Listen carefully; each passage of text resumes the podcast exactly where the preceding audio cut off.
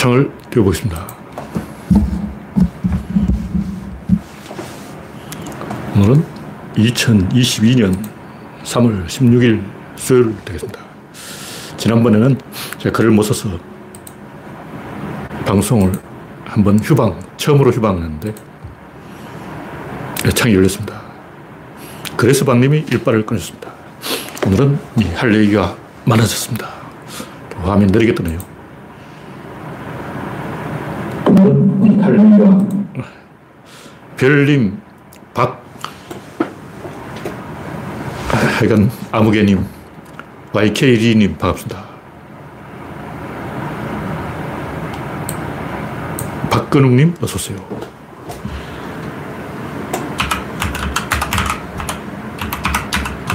지금 자판을 이상한 위치에 놔둬가지고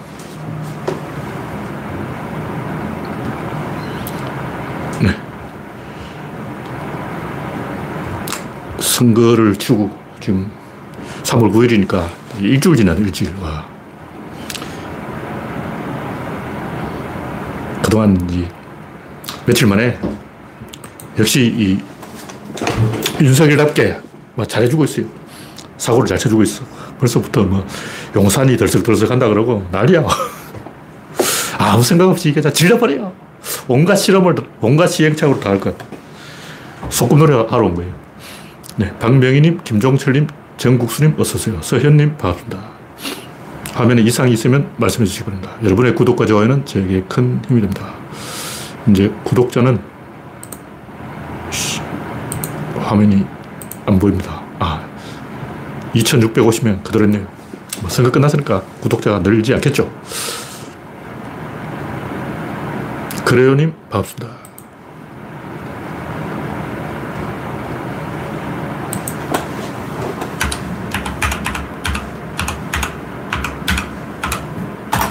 네, 제가 방송하는 위치를 좀 바꿨기 때문에 이재경님 어서 오세요. 정미광님 반갑습니다. 첫 번째 곡지는 이명박 사면은 없다. 사면 안, 안 되죠. 사면 할 수도 있는데 사면 왜 하냐고. 제가 항상 하는 얘기지만 뭐 여러 가지 이유가 있어요. 뭐 이런 측면도 있고 저런 측면도 있는데 구조론적인 측면은 뭐냐. 제가 이야기하는 게 정답이라는 게 아니고 구조론적으로 그렇다. 구조론적으로 이 항상 우리가 카드를 손에 쥐고 있어야 돼요. 이거 너무 안 쓰면 안 돼. 사면 안 하면 안 돼. 또 남발해도 안 돼요. 항상 이 신들 중에도 제일 힘이 파워가 센 신이 제우스 신이고 태양신 아폴로는 파워가 없어. 아폴로는 맨날 같은 시간에 떠. 아폴로는 저, 녀석이 어디 돌아다니는지는 다 알 수가 있다. 전 국민이 다 알고 있어. 내일은 해가 짧아졌으니까 어, 해가 아침 7시에 뜨겠고 모레는 해가 길어졌으니까 아침 새벽 6시에 뜨겠고 다 알고 있는 거야. 힘이 없어, 힘이 없어. 제우스의 불벼락은 언제, 어디에 내려꽂힐지 모른다고. 알 수 없어야 힘이 있는 거예요. 알 수 없는 게 힘이라고. 사면 한다! 사면 안 한다! 아, 사면 하겠지! 이렇게 알면 안 돼. 그러니까 그때부터 사람들이 만만하게 보고, 기어오르고, 우습게 보고, 사람 취급안 해요. 그러니까, 카드를 내 손에 쥐고 있어야 되는 거예요. 커드 문제도 그런데, 커드에 가입하냐, 안 가입하냐, 이게 중요한 게 아니고, 카드를 누구 손에 쥐고 있냐, 이게 중요한 거라고. 뭐 가입하는 거의 장점, 단점 다 있는데 카드를 뺏기는 건 굉장히 큰 문제예요. 이거 뺏기면 안 돼. 그래서 저쪽에서 사면하라 그런다고. 그러면 이명박 사면 해버리면 그만큼 힘이 없어져요. 물론 이미 이제 정권 말기가 됐으니까 우리가 안 해도 지가 하겠지만 그래도 사면권이 내 손에 있다. 이걸 보여줘야 돼요. 그래야 사람들이 긴장을 한다고. 안 그러면 다 까져가지고 인간들이 죽어보자고 말을 안 들어요. 인간들은 원래 말을 안 듣는 존재다. 그걸 알아야 돼요. 네. 이재경님, 정비광님, 김정환님, 이혜성님, 한사람님, 라일락님 반갑습니다. 미스터님 어서오세요. 근데 김두관은 또 뭐 이재명을 어떻게 부려먹으려고 그러는데 이 양반도 참 촉새 촉새. 뭐 그새를 못 찾고 뭐 이재명이 이래라 저래라 훈수 두고 장기 두고 바둑 두고 잘하고 있네. 좀 닥치자. 김두관은 머리 쥐어짜봤자 그 동네 이장 머리밖에 안 나오니까 뭐 통반장 모아놓고 뭐 그런 건 잘하지. 군수 정도는 하지. 그러나 군수 할 사람이 자꾸 나대면 안 돼요. 하여튼 김두관은 잠잡고 있자. 이게 저희 주장입니다. 이재명이 뭐 나서는 것도 좋고 안 나서는 것도 좋은데 소모시키는 건 안 좋아요. 내가 이재명이라면 한 1, 2년 외국에 있다고 올 거라고.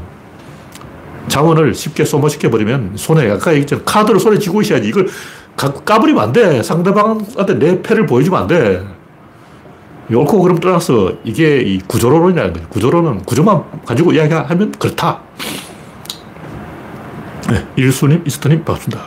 다음 곡지는 우리 열이 하고 싶은 거 다 해. 옛날에 우리 인이 하고 싶은 거 다 해. 이런 게 유행이었는데 요즘은 윤석열에게 그래, 공약 다 지켜. 여가부 폐지. 용산으로 청와대 이전. 음, 군인들에게 200만 원씩 주고 할 거다 해. 화끈하고 좋잖아. 확실하게 말아먹자고. 어. 초가상간 불질러버려. 빈대 한 마리 잡고, 초가상간 불질고, 좋구나. 진짜 이 윤석열의 그 추진력, 파워, 존경합니다. 제발 그렇게 5년만, 5년도 못 가고 그렇게 하면 5개월 만에, 5개월 만에 이거야. 사, 가늘고 길게 살아남으려면 공약을 다 철회하고, 죄송합니다 하고 사죄를 하고, 200만 원씩 못 주니까 20만 원이라도 받아가라.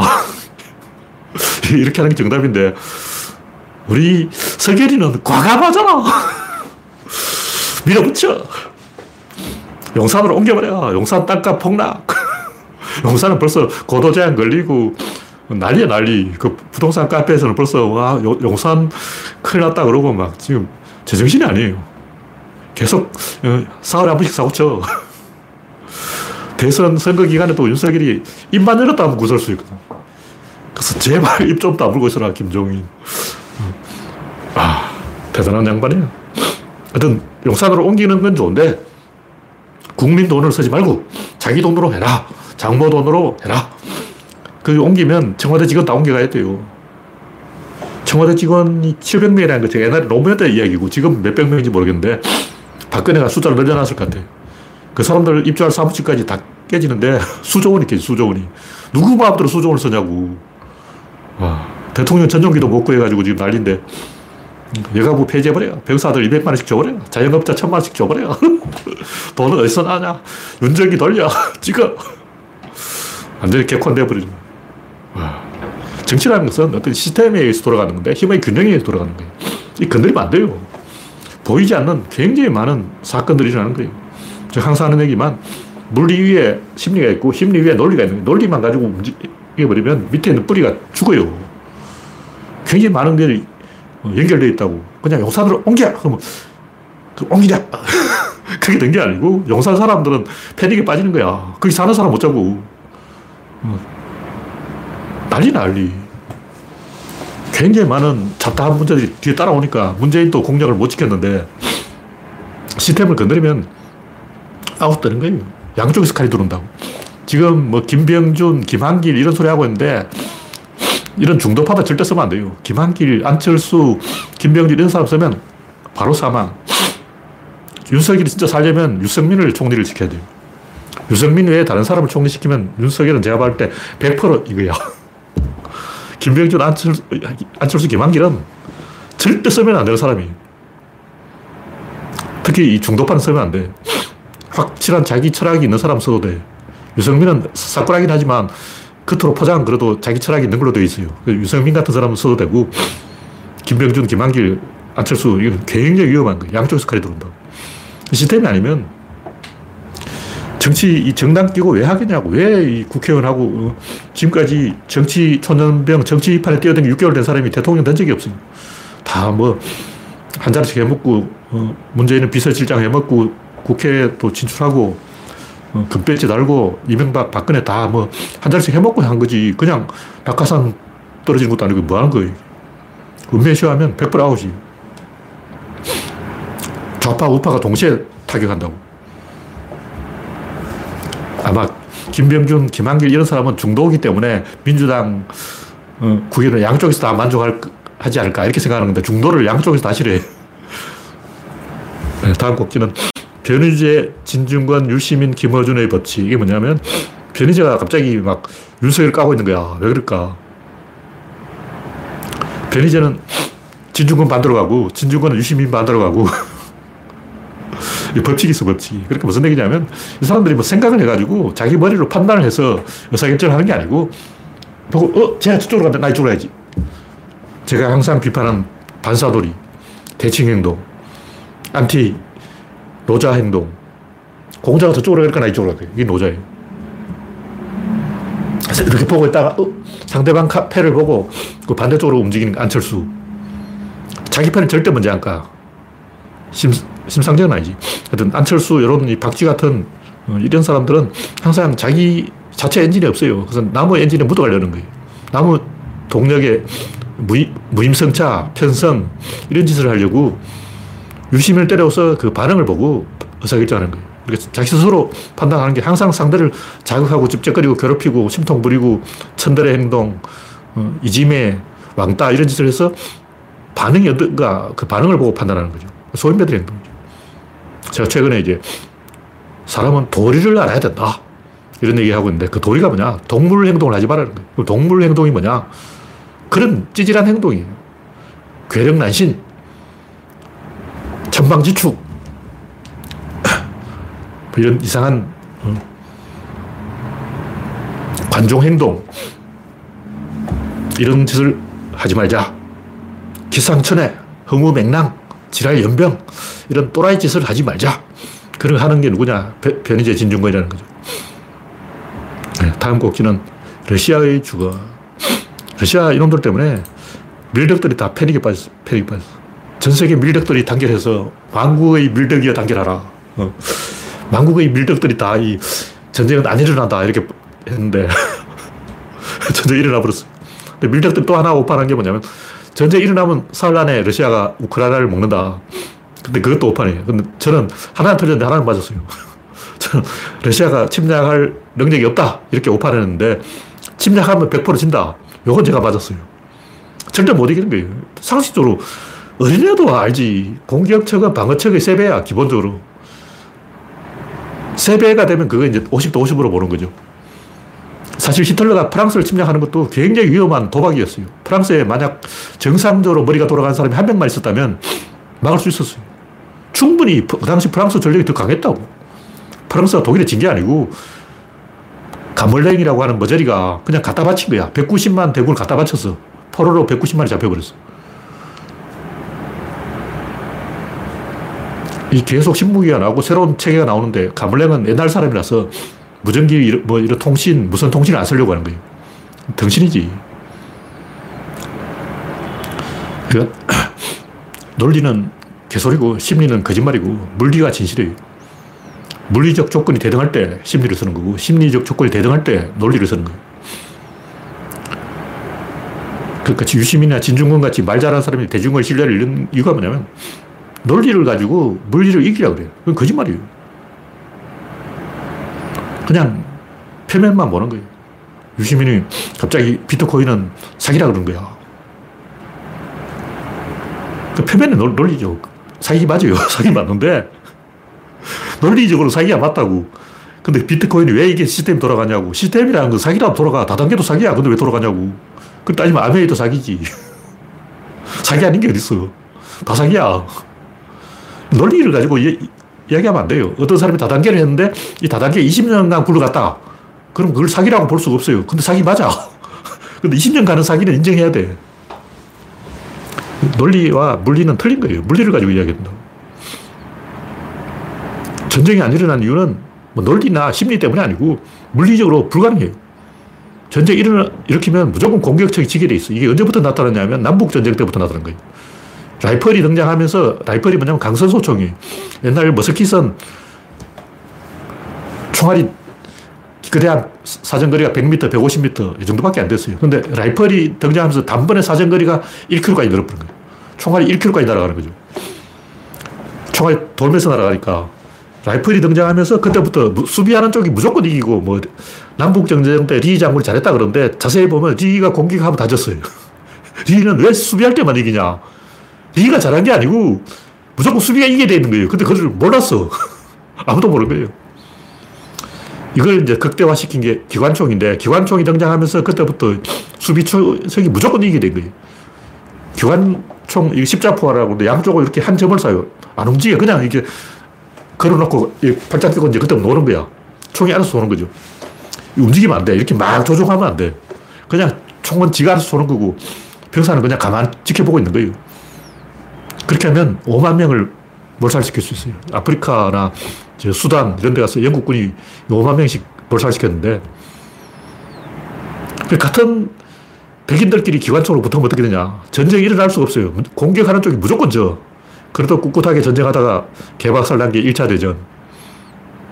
그때부터 이 전차 무용론 이런 게 나왔는데 전차가 기관총을 제압하긴 했지만 전차는 또 비행기에 당한다고. 전차 무용론은 옛날부터 있었어요. 4차 중동전 때부터 전차 무용론이 있었어. 전차 만능주의도 있는데 현대전에 전차, 전차는 소용없다는 거죠. 근데 이 동서냉전, 냉전이 왜 이러냐면 러시아 전차 부대 3만 대가 막 일제히 확 바그라티온 작전.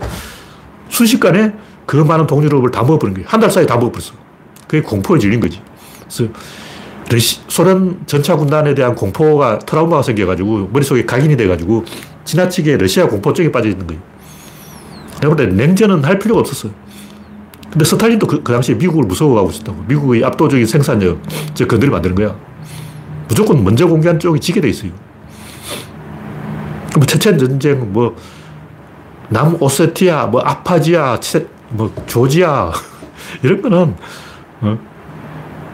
대테러전이고, 100명, 200명 가지고 싸우는 거고, 그걸 가지고 러시아군이 엄청 고전을 했어요. 그러니까 공격하는 쪽이 무조건 지는 거야, 현대전은. 근데, 러시아가 이 우크라이나를 공격한다는 건 완전히 넌센스죠. 말도 안 되는 수준 이하의 행동인데, 제가 이 우크라이나가 100% 이긴다고 본 이유가 뭐냐면, 코사크는 원래 건드리는 게 아니야. 세계에서 제일 악명이 높다고. 세계 최강 전투 민족이에요. 전투 민족이 잔뜩 있는데 뭐 구르카, 용병, 얘들 될 거 아니야. 마오리족이 구르카보다 더 세요. 세계 최강 전투 민족은 마오리족이고 두 번째가 베트남, 세 번째가 코사크, 네 번째가 뭐야? 그 갑자기 까먹었네. 구르카, 네 번째가 구르카. 구르카 애들은 별게 아니고 실제 실전에서 힘을 발휘한 건 구르카는 뭐 한 적이 없어요. 그리고 우크라이나가 왜 강하냐면 이게 건국 전쟁이에요. 우크라이나라는 나라는 없어요. 그런 나라가 없어. 최근에 생긴 거야. 근데 피를 흘려야 돼요. 우리나라는 언제 건국했냐. 3일 만세 때 건국한 거죠. 임시정부가 만들어지면서 건국한 건데 피를 안 흘린 거야. 그래서 피를 한 번 더 흘리려고 6.25를 한 거예요. 근데 피를 흘리고 싶어서 안달해 있었어. 전쟁하고 싶어서 완전히 막 건질건질해서 미치는 거예요. 지금 우크라이나가 그런 상태예요. 전 국민이 전쟁을 하고 싶은 거예요. 무슨 얘기냐면 우리나라는 민주주의가 정착되려면 3일 만세, 4월 어거, 5월 항쟁, 6월 항쟁, 촛불 이렇게 꾸준히 투쟁을 해와서 시민사회가 형성되고 그 시민사회에 대한 신뢰가 형성된 다음에 이 국가가 돌아가는 거예요. 일본은 그런 게 없잖아. 일본 투표 안 해. 일본은 왜 자민당이 다 먹어버리냐? 왜 투표를 안 하냐? 투표율 50%. 한국 사람이 아, 투, 투표율 77%라고 일본 사람이 뭐? 77%? 안 믿어요, 안 믿어. 뭐, 45% 아니었어? 무슨 투표율이 77%야. 깜짝 놀래 깜짝 놀라. 그러니까 우리나라가 투표율이 이렇게 높은 이유가 시민사회가 형성됐기 때문이고, 그게 그냥 되는 게 아니고, 투쟁을 통해서 되는 거예요. 우크라이나도 마찬가지. 건국 주체가 없어. 그러니까 친러파, 반러파가 싸우는 거예요. 국회는 난장파, 국회 안에서 격투기 하는 거예요. 국회 안에서 격투기 한 나라가 두 나라가 있는데, 하나는 대만, 하나 우크라이나예요. 그 우크라이나가 좀 더 세. 우크라이나는 완전히 막 이란 접차기까지 날아가고, 어, 대만은 침뱉기, 고함 지르기 정도 막.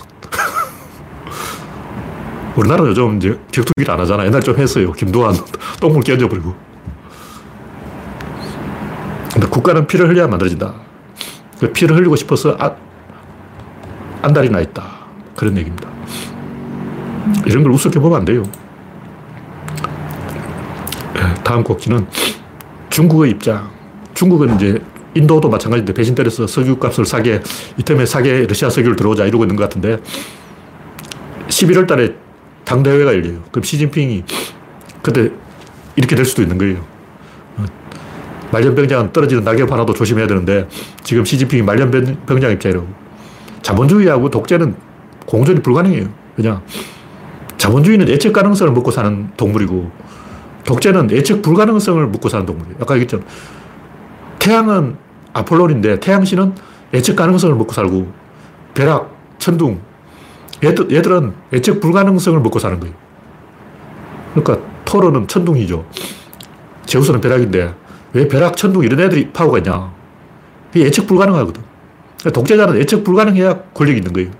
예측 가능한 순간 씹히는 거야. 또라짓을 해야 돼.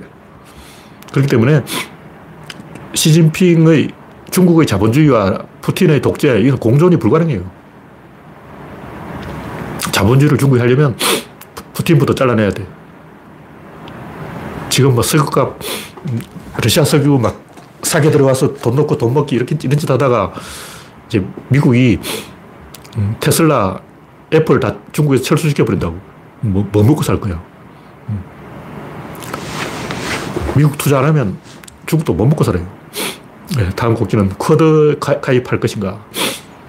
아까 얘기했지만 카드는 아껴놔야 돼요. 카드 써버리면 안 돼. 지금 우리가 북한하고 대치하고 있잖아요. 일본, 호주, 인도 이런 나라들은 지금 대치 상태가 아니라고. 그, 그 나라들은 그냥 탱자탱자 하니까 뭐, 뭐라도 해야 된다. 그래서 그도 이런 거 하자. 왜 하냐고. 지들은 하는 게 없으니까 그거라도 해야 되는 거지. 우리는 하는 게 있잖아. 우리는 전방에서 지금 총을 들이대고 싸우고 있고 저 뒤에서 응원단 하는 애들이 코드하는 거지. 그러니까 우리가 응원단을 할 것인지 선수를 할 것인지 그걸 잘 판단해야 돼요. 선수를 하면 응원단을 하면 안 되고 응원단을 하면 선수를 하면 안 돼. 우리는 선수야. 우리는 북한하고 삿바 잡고 지금 실험하고 있다고 막 넘어가는 판이야. 근데 뒤에서 막 북치고 깨까리 치고 막 이 거 하게 돼 있냐고. 어, 상주 생각해보라고. 북을 칠 거면 계속 북을 치고 깨까리 치려면 깨, 깨까리 치고 실험을 하려면 시, 실험을 하고 지금 우리 실험을 하고 있다고. 삿발을 잡고 있는 상태에서 이 삿발을 놔야 깽까지 칠수 있는 거야. 응원단장도 하고, 어, 선수도 하고 두 개 다 하겠다는 것은 미친 거지. 지금 국민당이 뭐, 쿼드 한다는 것은, 야, 선수 하기 싫다. 이제 응원단장 하자. 그럼 선수 누가 하고. 그러니까, 우리가 쿼드 가입하고 사드 배치하고 이러면 다 개판돼가지고 신뢰를 잃어버려요. 그래서 중국을 다룰 수가 없게 돼. 변덕을 부리면 안 돼. 중국 쪽에 일관된 신호를 줘야 우리가 중국이란 소를 콧뚜를 꿰 수가 있는 거예요. 어, 중국이란 황소가 있는 거예요. 그 황소 코에다가 콧뚜를 찔려야 돼요. 어, 콧뚜를 팍 찌르고 그 다음에 소금을 뿌려야 되는 거예요. 쉬운 게 아니라고. 그러면 일관된 신호를 줘야 된다. 네, 다음 곡지는 좌파 주술사와 우파 기술자. 무슨 얘기냐면 정상교회들이 훔춤치, 그러면 뭐. 태월천사 원궁. 깜짝 놀 깜짝 놀 그럼 뒤에서 훔춤치, 그러 태월천상 원군. 태월천상 원군이라는 설도 있고, 태월천상 원군이라는 설도 있는데, 자기들끼리 싸우고 있어.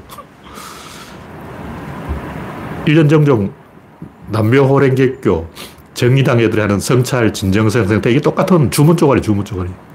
좀 배웠다는 사람 중에도 가끔 보면 막, 유기농 그러고, 막, 생태주의 그러고 김남옥 진정성 성찰 그러고 덩신 머들 같은 어.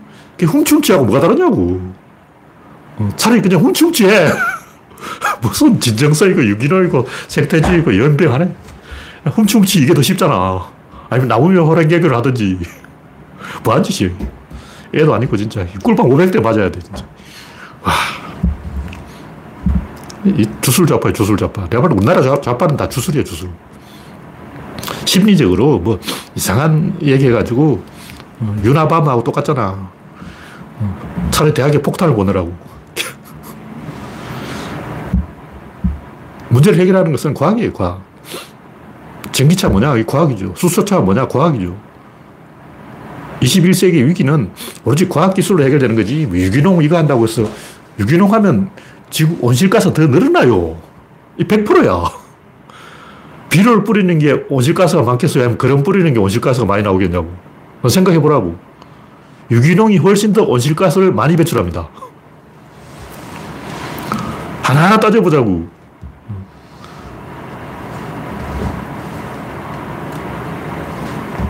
그 외에도 지구 온난화를 해결한 방법은 굉장히 많이 있어요.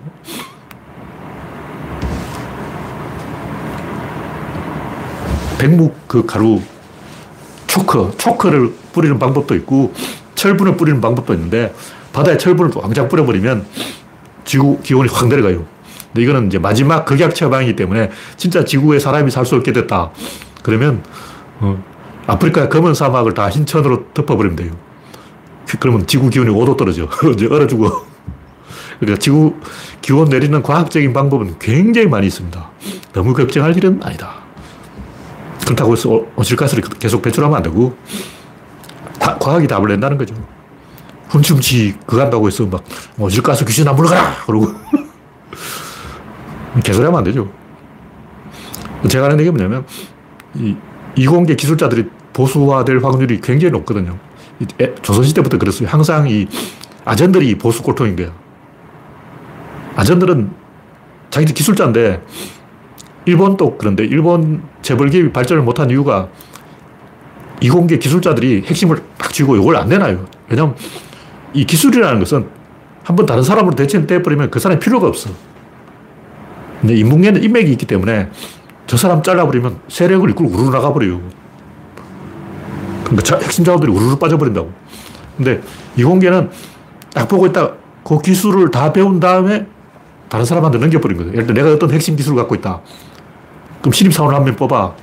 그 신입사원한테 기술을 가르쳐 주게 하는 거예요. 그 기술이 다 넘어가는 순간 나이 든 사람을 해고시켜버린 거예요. 신입사원은 월급 적거든. 그럼 내가 내 자리를 지키려면 어떻게 되냐. 기계를 약간씩 고장 내놓는 거예요. 그 사표 내고 나간다고. 나가면 한 달 있으면 전화가 와. 고장났는데요. 주임님 와서 고쳐주세요.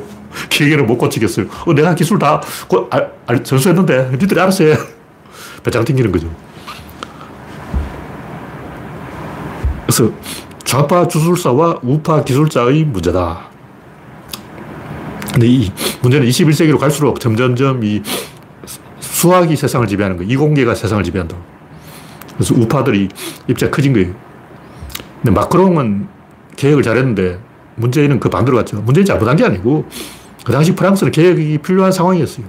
우리나라도 점점 이제 노동개혁 이런 게 필요한 상황으로 가고 있어요.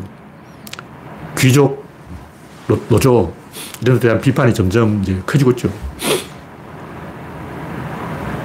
하여간 그때 노란조끼 운동이 일어나서 마크롱 지지율이 20%까지 떨어졌는데 그런 저는 마크롱을 지지한 거야. 어, 여러분이 기억할지 모르지만 제가 마크롱을 굉장히 긍정평가했다. 3년 후에 효과가 나타난 거예요. 그 지금 3년 지났어. 어, 노란조끼 열풍이 지나가고 이제 프랑스 경제가 살아나니까 마크롱이 옳다는 사실이 밝혀져가지고 마크롱은 정권 재창출을 할 수 있게 된 그런 상황이죠. 좌파들의 문제가 뭐냐면 이 인민전선에 다 나와 있어. 스페인 내전 때 프랑코하고 싸울 때 그때도 국제예단이 이제 3만 명 가까이 인민전선을 지원하러 갔는데 찬밥이었어, 찬밥. 말이 그렇지, 뭐 해밍웨이하고 뭐, 음, 그 사람들 국제예단으로 참전해서 조지 오웰 하고 네루다 하고 그 사람들 제대로 대접 못 받았어요. 지성인들. 홍보에만 이용해 먹은 거예요. 왜 그러냐. 권력을 못 넘겨주는 거예요. 러시아는 어떻게 되냐. 러시아는 노동자들한테 권력을 넘겨줘. 그러니까 소비에트가 되어버렸어. 망했어요. 원래 중도 좌파들이 잡아야 되는데 중도 좌파들이 노동자들 들고 일어나니까 얘들은 통제가 불가능해. 얘들한테 뺏겨버린 게 러시아고 얘들한테 안 뺏기려고 하다가 프랑코한테 뺏긴 게 스페인이라는 거죠. 우리나라도 비슷한데 좌파들이 이제 김어준 같은 사람한테 주도권 뺏길까봐 진중권. 진중권이 지금 하고 있는 행동이 스페인 인민전선이 하고 있는 행동과 정확히 같은 거예요. 그렇다고 김, 김어준이 그럼 민주당 대표 되어버린다. 그것도 안, 안 돼. 그럼 소련이 되어버린 거야. 비유인데 실제로 그렇다는 게 아니고 김어준은 중도파죠. 김어준이 좌파가 극자가 아닌데 이 말하자면 그렇다. 어, 노동자 세력한테 권력을 넘겨버렸더니 소련이 되어버렸고 중도파들이 자기들이 지고 있으려고 하다가 어, 프랑코한테 뺏기고 항상 이렇게 되는 거예요. 민주당 어떻게 되냐. 민주당은 그 열린민주당하고 목청 큰 애들 그 사람들한테 뺏겨버리면 소련처럼 되고 꼭 그렇게 된다는 게 아니라 말, 말하자면 어, 그 사람한테 안 뺏기려고 자기들이 꽉 쥐고 있다가 정권 넘어가는 거예요. 그래서 이번에 정권이 넘어갔는데 왜 넘어갔겠어요? 열린민주당한테 권력을 안 주려다가 뺏긴 거야. 이게 핵심이라고. 김어준, 뭐, 김종민, 뭐, 이런 애들 설치게 놔두면 유시민 이런 애들 설치게 놔두면 안 돼. 우리가 주도권 잡아야 돼. 절대 쟤들한테 권력 주지 마. 이러다가 정권 넘어간 거라고. 솔직히 그렇잖아. 역사는 항상 반복되는 거예요. 근데 어쨌든 스탈린은 문제를 해결했는데 기술자들이 전부 귀족 출신이야. 이승만은 기, 술자들한테 나라를 넘겨버렸고 스탈린은 그, 그, 근데 기술자가 누구냐면 트로츠키예요. 전쟁 기술자야. 이런 기술자들한테 권력을 넘기면 안 된다. 근데 이제 권력이 점점 그쪽에 넘어가니까 스탈린이 어떤 짓을 했냐면 60만 명을 숙청해버렸어요. 그때 이 우크라이나 대기근이 왜 일어나냐고. 부르주아들이 사부타주를 한 거예요. 중국 똑같아. 문화혁명이 대약진 운동이 왜 실패했냐고. 그건 모택동의 삽질 때문에 실패한 거지만 그 이전에 그 지방 공무원들이 전부 거짓말한 거예요. 복지부동. 뭐냐면 장개석이 임명한 공무원들이 모든 보고서를 거짓말로 쓰는 거죠.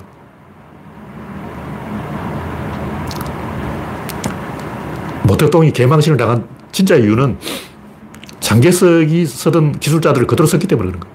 그렇다고 해서 그 사람들 다 쫓, 잘라버리고, 어, 지꼴린들 하다가 망한 게 문화입니다. 그러니까, 아, 일이 안 되는 게 이게 다 장개석이 임명한 어, 부르주아 공무원들 때문이다. 얘들 다 자르자. 하고, 그럼 그 자리를 누가 하냐? 중학생. 중학생, 고등학생들 그 자리를 배우는 거예요. 그래서 이제 개판된 게 문화혁명이에요.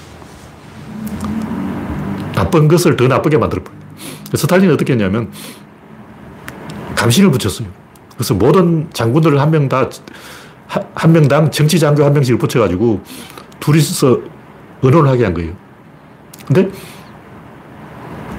우리가 그런 상황에서 어떻게 되냐. 작은 일은 위에 시킨더라고. 중요한 일은 부려서 내가 하자는 대로 해야 돼요. 내가 현지에 있는 사단장이다. 내 부하를 1만 명을 지휘하고 있는데 위에서 개떡 같은 놈이 와가지고 자꾸 이래라 저래라 귀찮게 하는 거예요. 형식적으로 예 예 그러고 따라주는 척 해야 돼. 어, 상부에 시키는데 무조건 노 하다가는 잘린다고. 그건 자기가 이거대. 처음에는 이렇게 이렇게 하다가 결정적인 순간에는 거부해야 돼요. 그런데 더 큰 사건이 터지면 그때 또 복종을 해야 돼. 여러 번 한 얘기지만 우리가 이 미국이냐 중국이냐 일단 미국 편에 서는 거예요.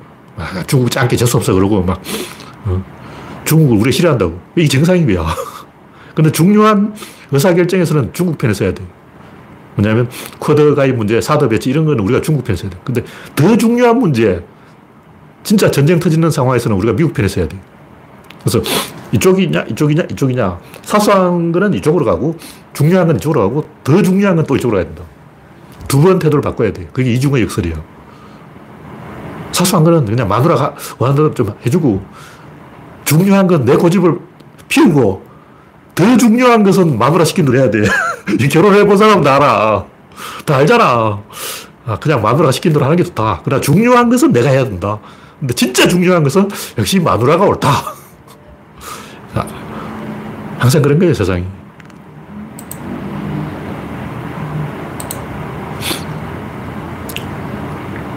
네, 다음 곡지는 어려워 붕괴. 좀 뭐 어려워 붕괴했다는데 저는 솔직히 신경 안 쓰기로 했어요.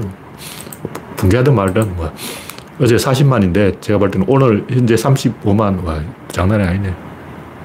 지금 8시인데 어제 왜 이리 많았지? 하여튼 제가 봤을 때 어제보다 숫자가 한 5만 명은 줄어들 것 같아요. 그냥 피크를 찍었다는 거죠. 다음 주에 더 올라가겠지만 일단 오늘은 피크를 찍었다고 보는 게 왜 그러냐면 검사를 적게 했어. 이게 통계가 맞는지 모르겠는데 어제 검사한 인원이 47만 7천 명이에요. 근데 50만이 확진자가 나올 수는 없잖아. 왜냐면 검사는 47만 명이었는데 어떻게 확진자 50만 명 나오겠냐고. 확진자를 줄이는 방법은 검사를 안 하는 거야. 왜냐? 그렇게 줄 서 있는 사람 다 확진된 사람이라고. 내 앞에도 확진된 사람, 내 뒤에도 확진, 줄 서 있는 사람 쭉 전부 확진된 사람인데 그 확진자들 사이에 끼어가지고 검사 받으면 되겠냐고. 그래, 100% 자기가 걸린 사람만 검사 받으라고. 좀 애매한 사람은 이제 검사 받으면 안 돼요. 100%인 걸렸다. 그냥 내 가족이 걸렸다. 그러면 검사를 받아야 되는데, 그렇지 않다면, 뭔가 아리까리하다면 검사 받지 말자. 그냥 검사 받으려고 줄 서 있으면 100% 걸린다. 지금 그런 상황이에요. 네. 다음 곡지는 두꺼비의 이동. 이거 별거 아닌데 왜 이런 얘기를 하냐면 제가 엊그제 돌아다니다가 사람들 이야기하는 걸 들어보니까 두꺼비가 일제히 한, 한두 마리 한열 마리 이상 봤어요. 열다섯 마리, 스무 마리 잘 살펴보면 더 되는데 일제히 연못으로 이동하고 있는 거예요. 근데 암컷이 덩치가 커요. 수컷이 작아. 근데 다 수컷을 등에 하나씩 태우고 있는 거예요. 근데 제가 막 지나, 거기 있는 사람들 이야기 들어보니까 전부 어마어마어마 새끼를 등에 업고 있다는 거야. 두꺼비가 자기 새끼를 등에 업고 있대요. 그 어떻게 그런 기상천외한 생각을 할 수 있냐. 두꺼비 이렇게 커요. 이렇게 큰데. 두꺼비가 알을 낳는데. 올챙이 수백 마리, 수천 마리, 수만 마리 올챙이 중에서 그 수만 마리 올챙이 중에서 어떤 두꺼비가 자기 새끼인지 어떻게 알아? 펭귄은 자기 남편을 어떻게 찾을까? 펭귄은 알을 낳고 수컷한테 알을 줘버리고 바다에 갔다 한 달 후에 와요. 어떻게 사회를 해? 펭귄을 한줄 세운 다음에 한 명씩 보는 거야. 그래서 소리를 내가지고 소리를 알아보는 거죠. 근데 가끔 엄마 목소리를 못 알아보는 펭귄 새끼가 있어요. 걔는 죽어. 펭귄은 어떻게 남편을 알아봐요. 새끼도 알아봐. 목소리 주파수를 통해서 알아보는 거예요. 두꺼비는 어떻게 알아볼까? 못 알아보지. 아이고. 제가 이 이야기를 하는 거는 아, 보통 사람의 상식 수준이 형편없다는 거예요. 대한민국 국민들 이 1당 1은 2가 되는 사람이 몇이나 될까? 그 연못 근처에서 한두 명이 아니야. 한 10명 이상 되는 사람들이 전부 어, 엄마 두꺼비가 새끼 두꺼비를 등에 업고 있다고 믿고 있는 거예요. 네, 기가 막히고 코가 막히고 할 말이 없어, 할 말이 없어. 대부분 사람들이 무식해요.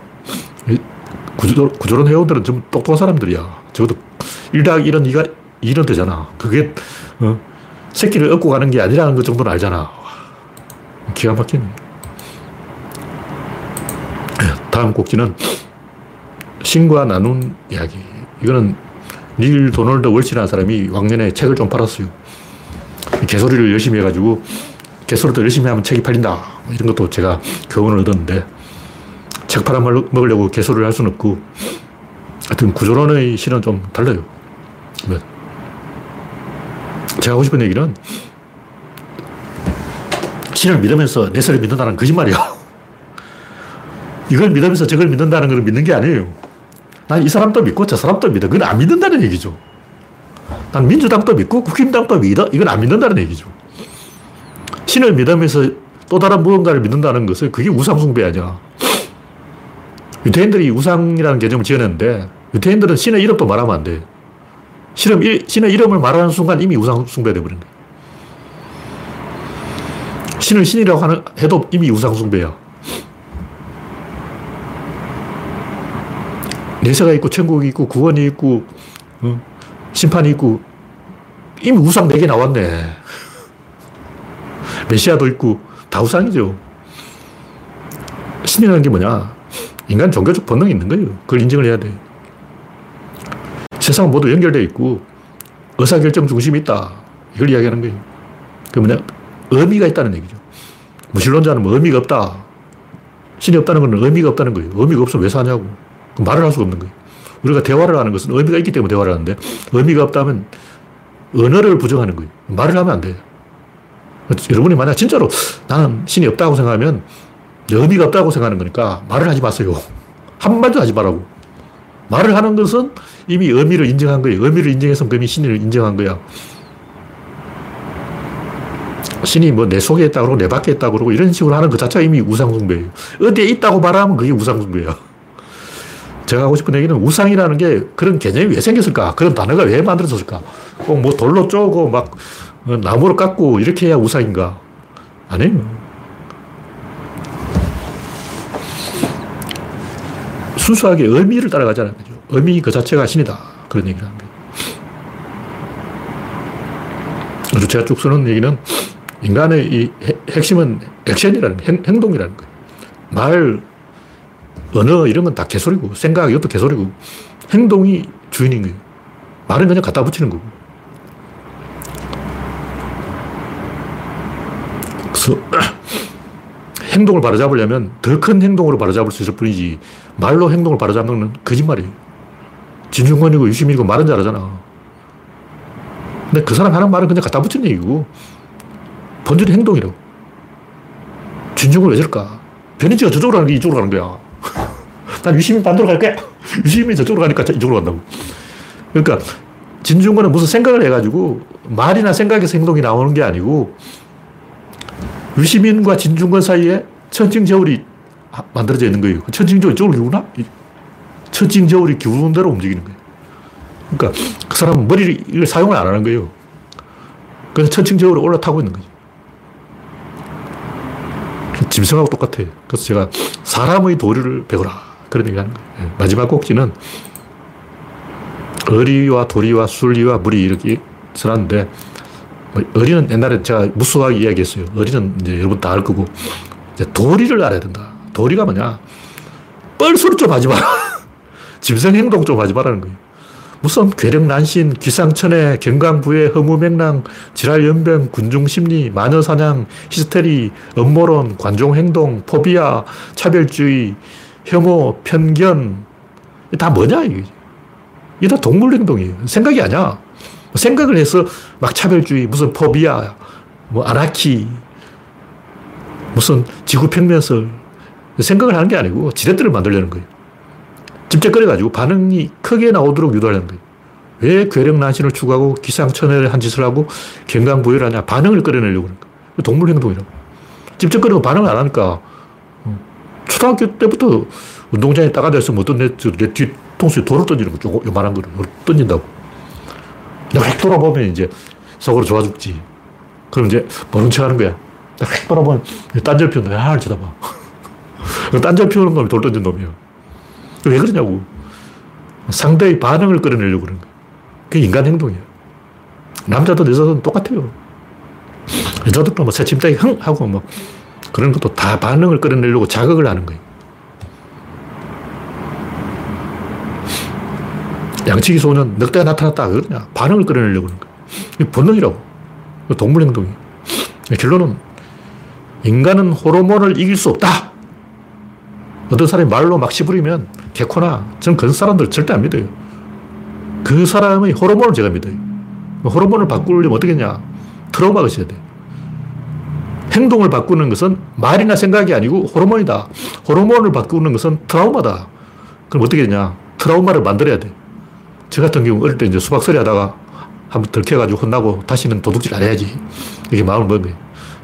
개망신을 당하고 개쪽을 한번 까고 아버지한테 직사게 맞고 엄마한테 혼나고 교감 선생님한테 한번 끌려가고 반 애들이 다 보는 앞에서 선생님한테 손바닥 맞고 이런 트라우마를 한번 겪어야 그때부터 나쁜 짓을 안 해요. 그러니까 뭐냐면 행동을 극복하게 하는 것은 더 큰 행동이다. 그러니까 생각이나 말 가지고 뭐 어쩌고저쩌고 하는 건 전부 거짓말이고 더 큰 행동, 진리의 행동, 역사의 행동, 진보의 행동, 문명의 행동, 자연의 행동. 여기서 올바른 판단이 나오는 거지. 올바른 결정이 나오는 거지. 그냥 말로 씹어가지고 이렇쿵저렇쿵 하는 놈들은 전부 양아치예요. 믿을 수 없어. 새치 혓바닥은 절대로 믿을 수 없는 거예요. 논리 위에 심리가 있고 심리 위에 물리가 있어요. 논리는 뭐냐? 혼자 씹으려는 거예요. 진중은 지 혼자 그런다고. 심리는 뭐냐? 심리는 여럿이 더불어서 그런 거예요. 김어준은 뭐냐면 패거리가 있어요. 김어준의 아이디어는 김어준 패거리에서 나오는 거예요. 그러니까 진중권은 논리로 어떻게 하려고 그러고 김어준은 심리로 어떻게 하려고 그러는데 둘 다 가짜예요. 진짜 물리라고, 물리. 물리학이 정답을 말하는 거예요. 그럼 선장은 논리적으로 판단을 해야지. 근데 선원들하고 합의를 해야 되는 것은 심리적으로 힘을 합쳐야 되는 거. 근데 아무리 선장이 판단을 하고 선원들과 힘을 합쳐도 파도가 오면 그건 할 수가 없는 거야. 찜찜하는 파도가 막 밀려오는데 어쩔 거냐고. 파도를 비껴야지. 핸들을 꺾어야 된다고. 운전하는데 앞으로 가야지. 이건 논리야. 안전 운전을 해야지. 이건 심리야. 근데 앞에 멧돼지가 나타나면 어쩔 거냐고. 핸들 돌려야 돼. 어, 그냥 멧돼지 박아버리면 차 깨지는 거야. 멧돼지 피해야 된다고. 고속도로에서 운전하는데 밤길에 갑자기 멧돼지가 뛰어들면 어쩔 거냐고. 그건 물리인 거예요. 그러니까 논리는 표면의 것이고 심리는 중간의 것이고 물리는 뿌리라고. 뿌리는 뭐가 다르냐? 맞물려 있는 거. 뿌리는 움직이려면 흙도 있고 뭐 물도 있고 일이 많다고. 어. 논리는 혓바닥에서 나오고 심리는 다수에서 나오고 물리는 환경에서 나오는 거예요. 먼저 환경을 해결해 놓고 그 다음 다수를 해결해 놓고 그 다음에 논리를 가지고 어, 주접을 떨어라. 그런 얘기죠. 그게 일을 풀어가는 순리다.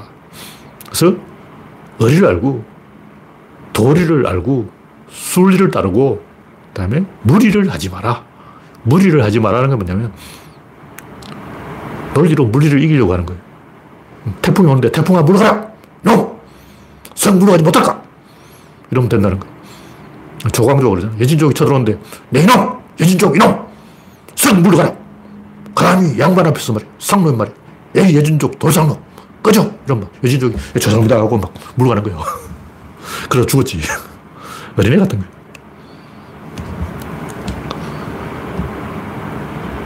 그래서 우리가 물리적으로 이겨야 되고 작은 행동은 더 큰 행동으로 이겨야 되고 비뚤어진 행동을 바로잡으려면 트라우마가 있어야 되는 거예요. 나쁜 트라우마 말고 좋은 트라우마가 있어야 돼요. 나쁜 짓을 했다가 개망신을 당한 그런 경험이 있어야 돼요. 윤석열 같은 인간은 어쩌냐면 나쁜 짓을 했는데 보상을 받았어. 나쁜 짓을 할 때마다 더 많은 이익이 돌아오는 거예요. 그럼 저렇게 된 거야. 나쁜 짓을 할 때마다 혼을 내가지고 트라우마를 심어줘야 된다고. 그런 거 없이 그냥 입으로, 까진 입으로 떠드는 것은 전부 개소리야. 괴력난신, 기상천외, 허무맹랑. 이런 짓을 하지 말자. 이게 인간의 도리라고. 어리는 여러 사람이 함께 가는 거고, 도리는 그런 동물적인 본능. 남이 저쪽으로 가니까 나 이쪽으로 가야지. 변인자가 저쪽으로 가니까 진중은 이쪽으로 가야지. 이런 식으로 어, 삐딱선을 타는 그런 초딩 행동을 하지 말자. 이런 얘기입니다. 네, 오늘 이야기는 여기까지 하겠습니다. 네, 오투님이 질문하셨는데, 무한도전은 이기주의적 그런 행동을 많이 하죠. 근데 그거는 이제 재미로 하는 거고, 팀플레이를 해야죠. 근데 무한도전은 제가 볼 때, 뭐, 많이 보진 않지만 그 예능, 예능, 예능 프로그램은 서로 이간질해서 서로 깨지는 그런 구조가 그런 거예요. 그걸 가지고 굳이 도덕 관점을 이야기하기는 좀 넌센스라고 보고, 이, 적은 항상 외부에 있어요. 외부에 저게 대항하려면 그게 도덕이고, 무한도전은 저기 내부에 있어. 그러니까 그건 어, 예능 프로그램에서만 먹히는 것이고, 실제 그런 식으로 인생을 살다가는 박살이 납니다. 네, 오늘 이야기는 여기까지 하겠습니다. 참여해주신 135명 여러분 수고했습니다. 감사합니다.